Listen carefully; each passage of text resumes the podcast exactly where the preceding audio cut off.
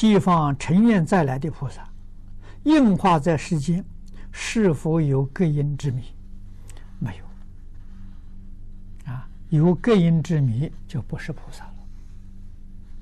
啊，但是他会假装着有隔因之迷，实际上没有，他是在演戏，是在表演。啊，所以无论是正面的、负面的。 它都有很深教育的意义在其中，啊，这个我们要细心去体会。